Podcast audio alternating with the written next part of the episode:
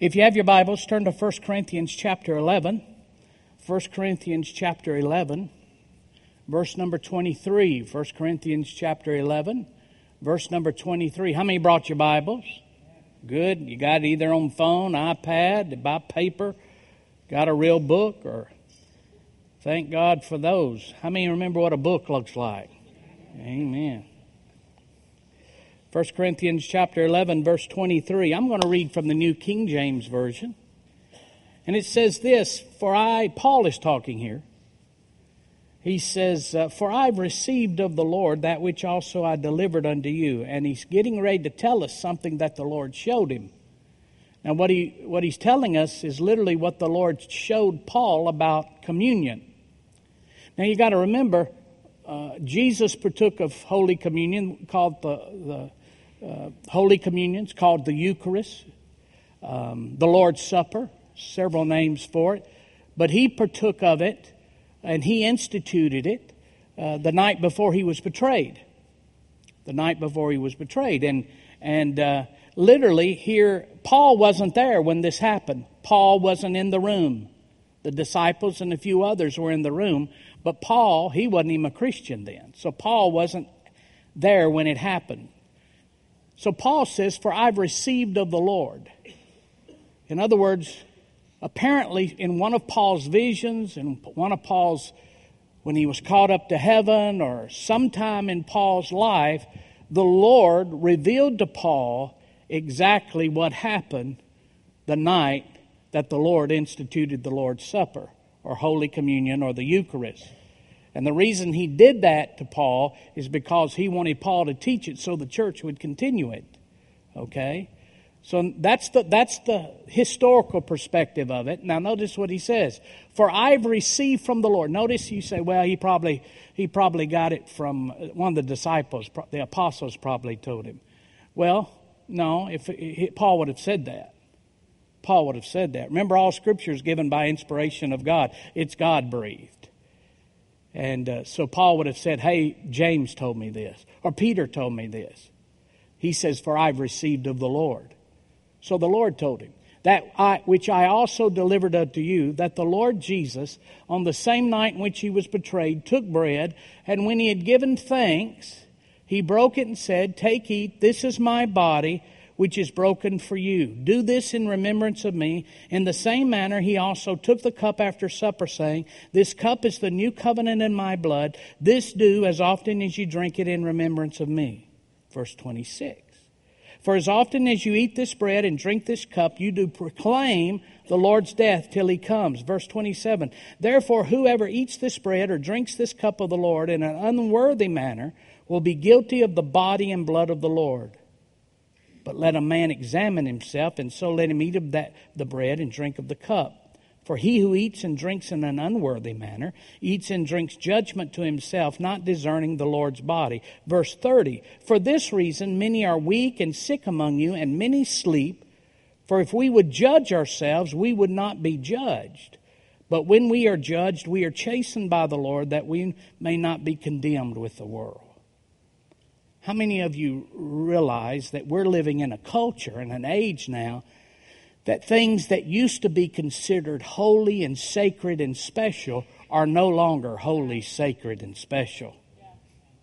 We're living in an age where, in fact, a lot of people are rebelling against anything that looks like the church their parents went to or their grandparents went to. And uh, and and unfortunately, what happens in those cases, they uh, they forget the and some of the things we need to rebel against. Some of the things we used to do years ago, they're so full of doubt and unbelief, we were just silly to do them. All right, and build a, a doctrine on them. We were silly to do that. But there's some things that have been doing, been going on in the church for years, and millennials that we don't need to get rid of. They're sacred. They're holy. And two of those things are simply the Lord's Supper, Holy Communion, and the other one's water baptism. You can never get too relevant to get rid of Holy Communion and water baptism. And you can never get too modern or too up to date or culturally proper in this culture, in this context, to get rid of those two things. But unfortunately, what since we Pentecostals, Charismatics, the new evangelical movement that's going today of all the worship and all this stuff, we're, we're getting back to what we Pentecostals made us great, the church service. We're getting back to doing church good. We do events good. We do concerts good. We do it good. We do church. But then on Monday, you don't know why you believe what you believe. In fact, a lot of people don't even know what they believe. They just heard a good worship song on the radio and they like it. And that they think that's enough to get them through. That is enough to get them through as long as the doctor don't tell them you got three months to live. It's important that you know why you believe what you believe. It's important you and I know what to believe. So I want us to talk. We started last week and we're going to do it tonight. We're going to talk about Holy Communion. Why do we take Holy Communion? What is Holy Communion? Why do we take it? Why had they been taking it for years? And why has it not gone out of style? And is, if Jesus said to do it, why should we continue to do it two thousand years later? And is it just a ritual? Is it just something we do to take up time? Or does it have meaning? And does it will it produce results in our walk with the Lord on Monday, Tuesday, Wednesday, Thursday, Friday, Saturday, and every other day besides Sunday?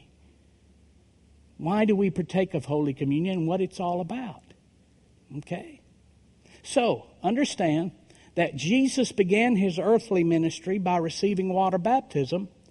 And Jesus ended his earthly ministry by introducing a new practice called Holy Communion.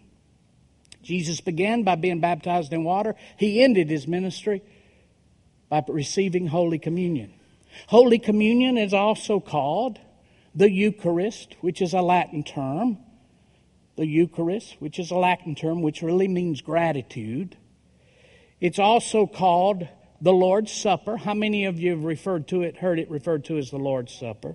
How many of you grew up in churches? Most of your uh, Presbyterian, Lutheran, Catholic uh, churches called it the Eucharist. How many of you grew up hearing it referred to as the Eucharist? All right. Then the Lord's Supper. And then I grew up, most most Pentecostal brands grew up, it was called communion, Holy Communion. Holy Communion is a sacred event, still is to this day, that demonstrates our ongoing fellowship and intimate connection with the body of Christ. It comes from the word communion, comes from the word where we get our word community, okay?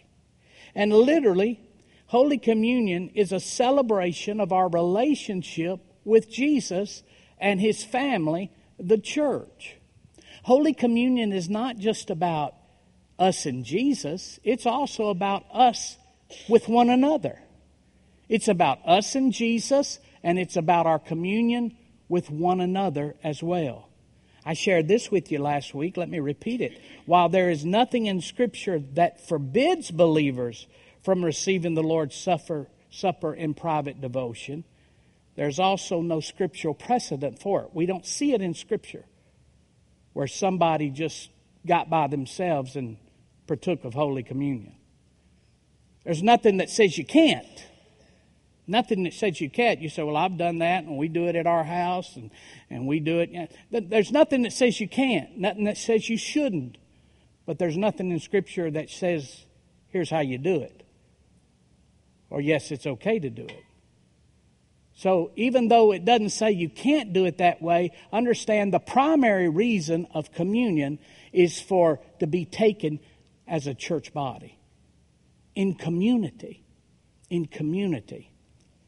The biblical purpose of Holy Communion is to commune with Christ and His assembled family. The word commune means to share intimately with another. It is the basis of the word community. Therefore, Holy Communion is a sacred event that should be experienced with the full community of believers in the local church. On the night before Jesus was arrested and crucified, He sat down with his disciples, he didn't do it alone, to share this Jewish feast known as the Passover. We read that story last week and we talked about that. But let's read what it said in Luke chapter twenty-two. Let's read what it says. Luke chapter twenty-two. When the time came, Jesus and the apostles sat down together at the table. Notice Jesus is not by himself. He's not in the Garden of Gethsemane praying by himself. He's with people that he knows believe like him, has fellowship with him, and has faith like him. When the time came, Jesus and the apostles sat down together at the table. Jesus said, I've been very eager to eat this Passover meal with you before my suffering begins. For I tell you now that I won't eat this meal again until its meaning is fulfilled in the kingdom of God. Verse seventeen. Then he took a cup of wine and gave thanks to God for it. Then he said, take this and share it among yourselves. Share it among yourselves.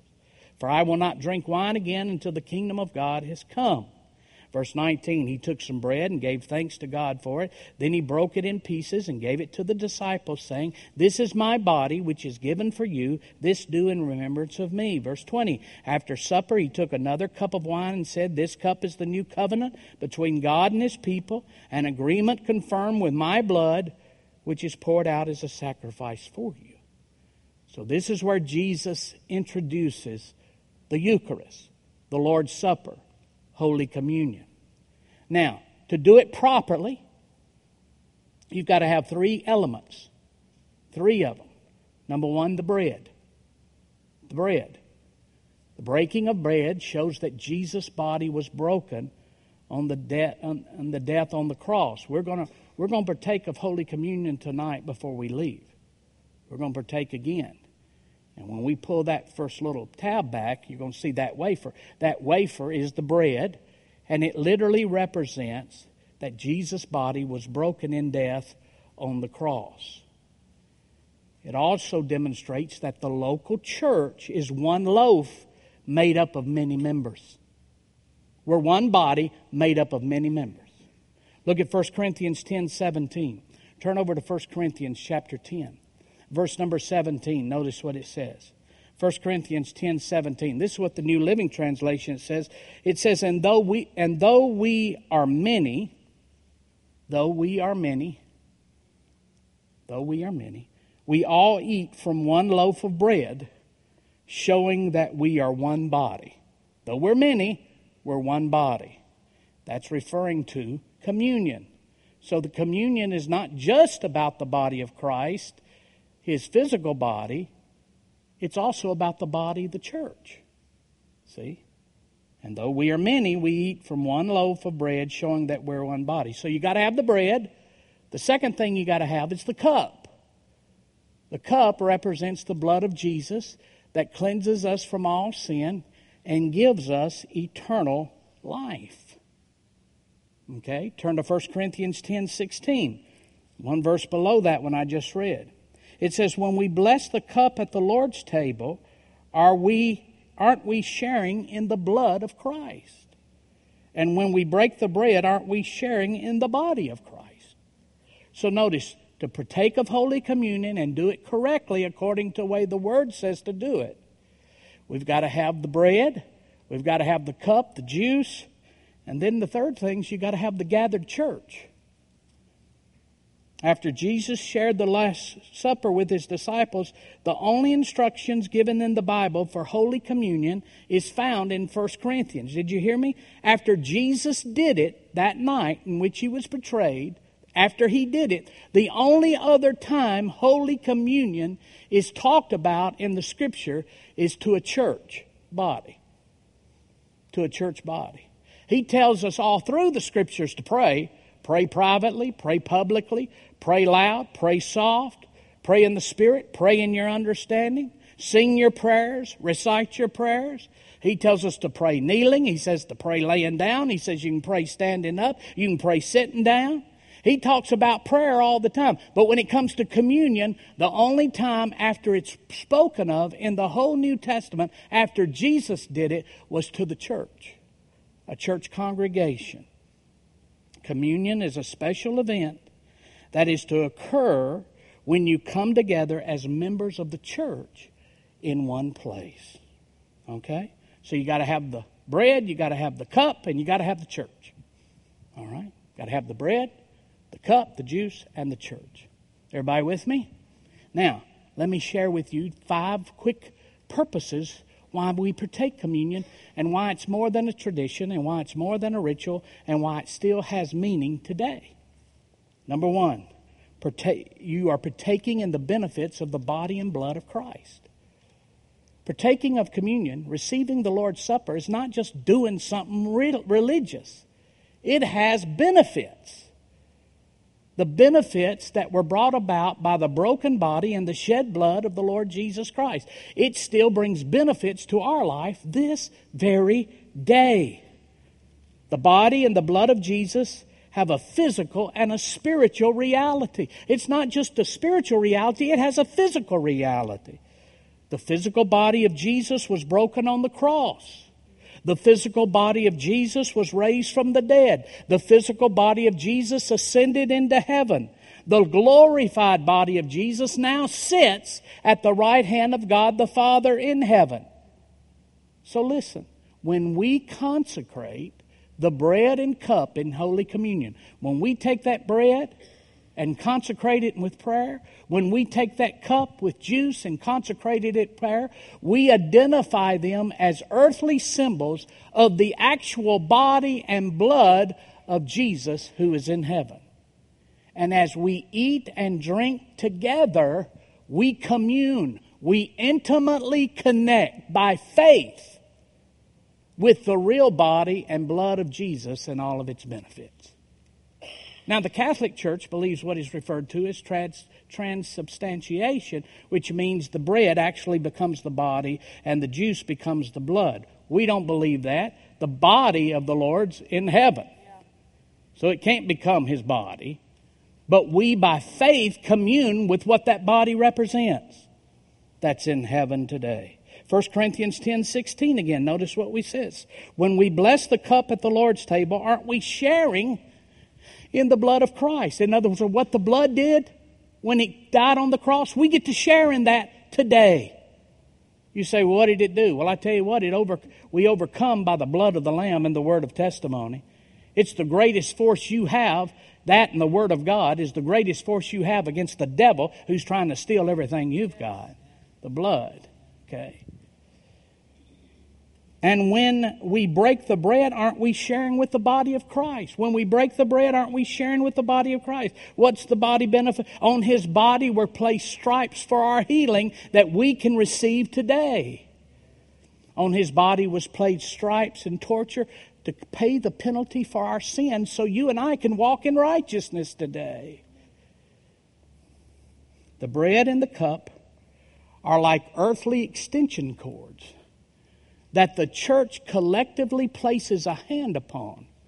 In just a moment, we're going to take that bread and we're going to take that cup of juice, and it's like an earthly extension cord that the church collectively places a hand upon and uses to plug into the power that flows today from the presence of Christ's body and blood in heaven. It's not just a ritual. It's not just an activity or religious exercise. It has meaning and benefits for today. Okay? So number one, why do we do it? What's the purpose of it? For the benefits of the body and the blood of Christ. Number two, why do we do it? It's a declaration of Jesus' death, resurrection, and future return. It's a declaration of Jesus' death, resurrection, and future return. I uh, I was out ministering Sunday that Christopher Alam was here, but I don't know if he went into personally went into his testimony that when a Muslim gets baptized, that's that's an outward sign you cannot come back into Islam. You're not going to come back into Islam. When a Muslim accepts Christ, they will harass you. The family will harass you, and the and the uh, all the all the.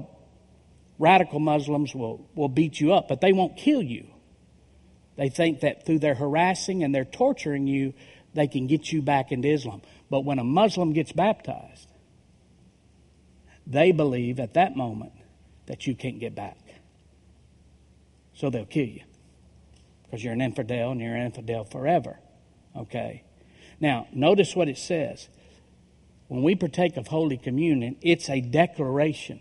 We are saying to this world, we believe in Jesus' death, His resurrection, and not only that, but that He's coming back again. Okay?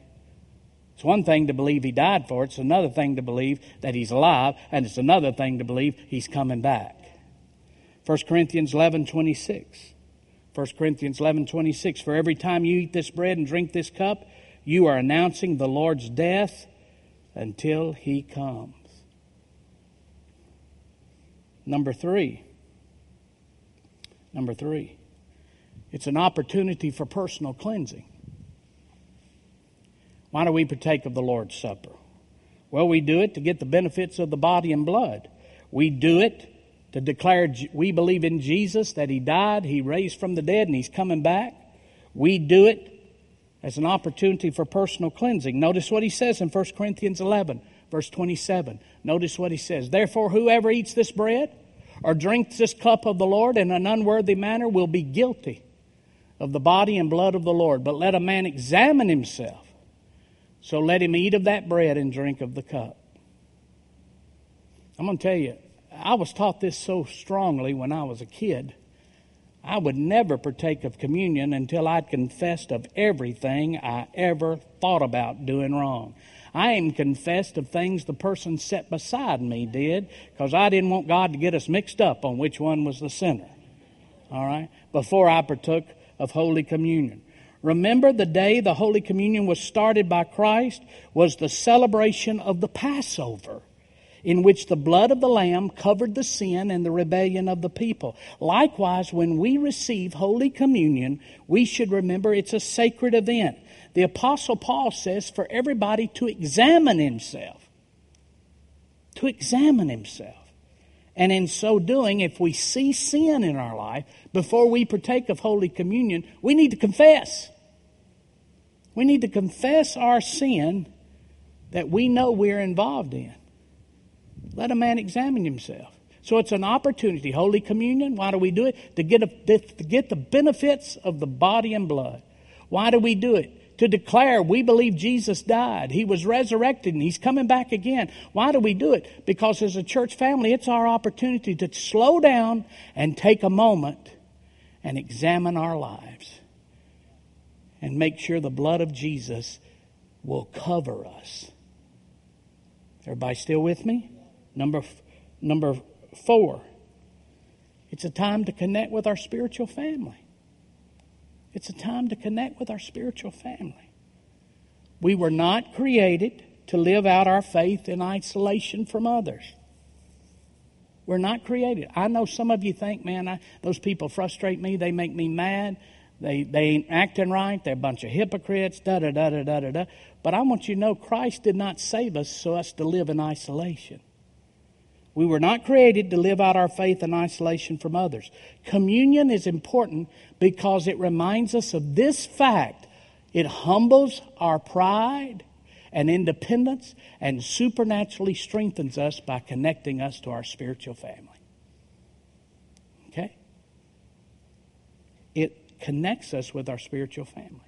And see, this is the thing we miss. This is the thing we miss. But I'm going to tell you, we're going to get back to it in the United States. Do you realize, I hope you understand. I hope you're getting prepared that persecution is coming for the church in the days to come. Don't you already see it? Don't you see it on T V? Did you see what the Emmys said about us? The people at the Emmy Awards?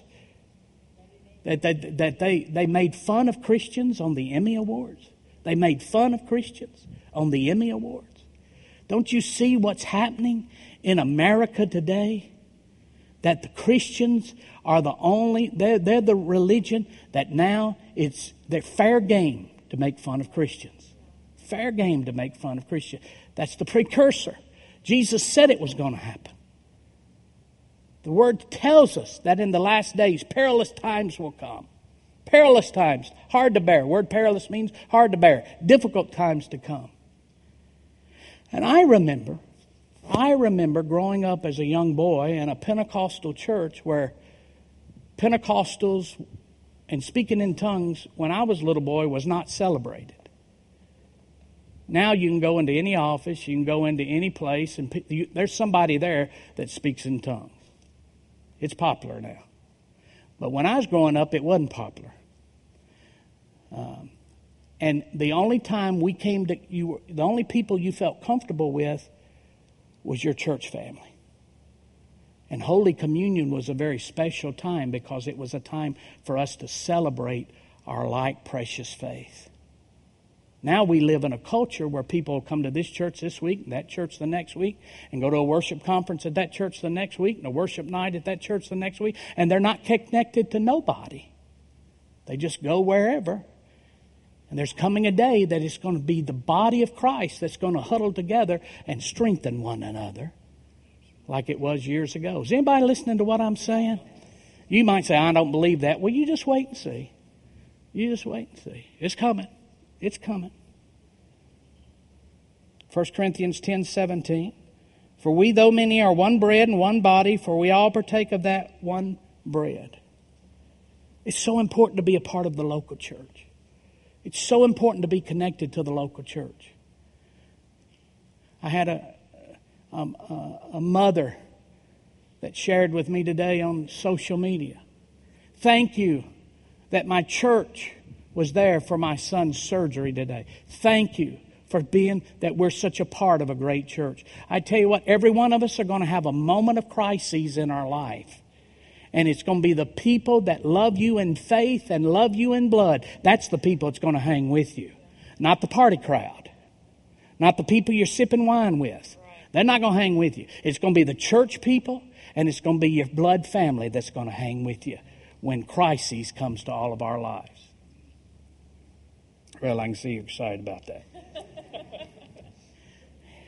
Here's the fifth one. I'll close with this one. And this, if nothing else, this is the most important you need to understand. Not the most important, but one that really affects us. Why do we partake of Holy Communion? Healing and restoration of the weak and sick.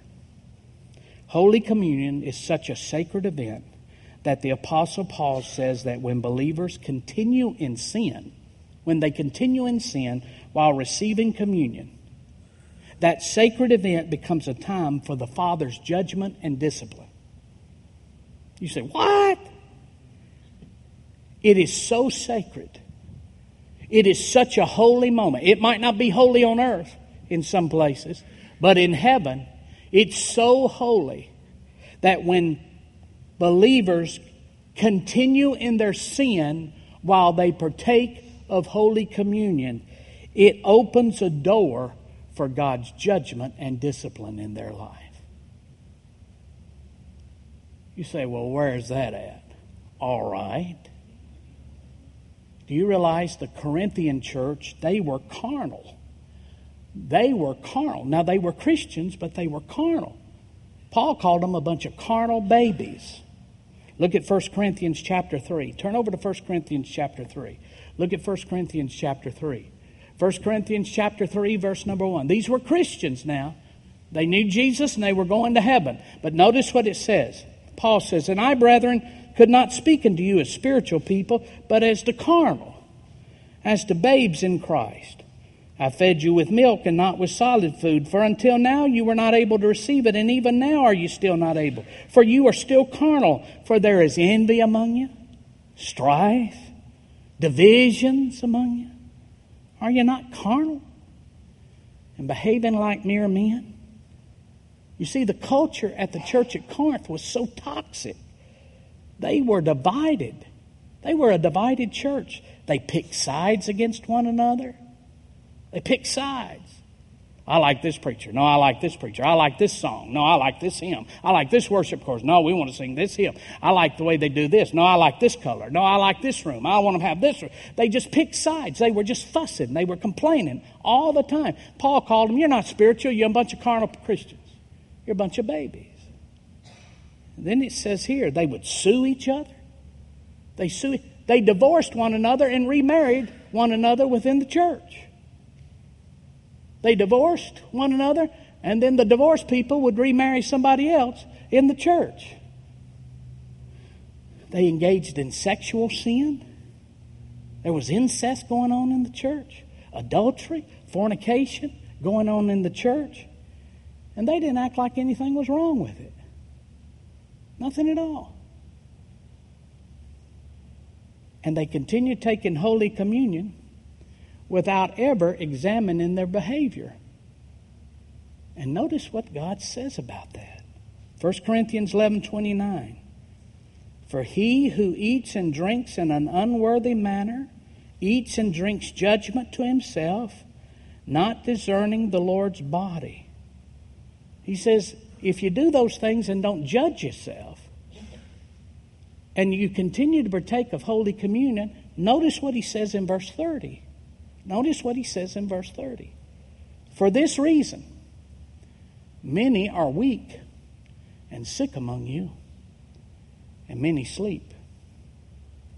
The New Living Translation says, that is why many of you are weak and sick, and some have even died. Oh, yeah. That's what the Word says. That's what the Word says. This is a, see, it's not something we do just to throw it in to get it on the calendar. Well, we need to have communion. All right, let's have communion. It's a holy event. And it's a time for us to slow down and examine ourselves and cleanse ourselves. And if it becomes just ritual to us, we open the door for the judgment and discipline of the Lord. While this may seem severe, the truth is the judgment at the communion table is an act of loving discipline by our Heavenly Father. He is allowing us to experience the consequences of our own sins physically through weakness, sickness, and premature death, so that we may avoid, avoid the ultimate judgment that will come upon an unbelieving world. Look at verse thirty-two. When we are judged by the Lord, we are being disciplined so that we will not be condemned along with the world. The reason the Lord allows us to be judged and disciplined is because He loves us. And he don't want him, he doesn't want to come back and we living like a bunch of heathens. Remember, he's coming back for a spotless church, a glorious church without spot or wrinkle. And how many of you know the King's coming? First Corinthians eleven thirty-two. Yet when we are judged by the Lord, we are being disciplined. The Bible says in, in the book of Hebrews, who the Lord loves, he disciplines. How many have ever heard this? How many times, uh, any of y'all ever grow know, remember the sound of the belt coming out of your dad's pants? Anybody remember that sound? Anybody ever remember, anybody, my grandmother had a weep, uh, weeping willow tree in her backyard. And, and she would get that, break one of those little limbs off, and her hand would come down that limb and take all those, and all of a sudden, I could be ten feet away from her and I could hear that. And about that time, about that time the sound hit my ears, that sharp pain hit my leg, and I repented in a heartbeat. And then they'd say, if I didn't love you, I wouldn't do this. I said, boy, that's a strange way to love me. It's a strange way. If I didn't love you, I wouldn't whoop you. If I didn't love you, I, you know, I mean, I mean.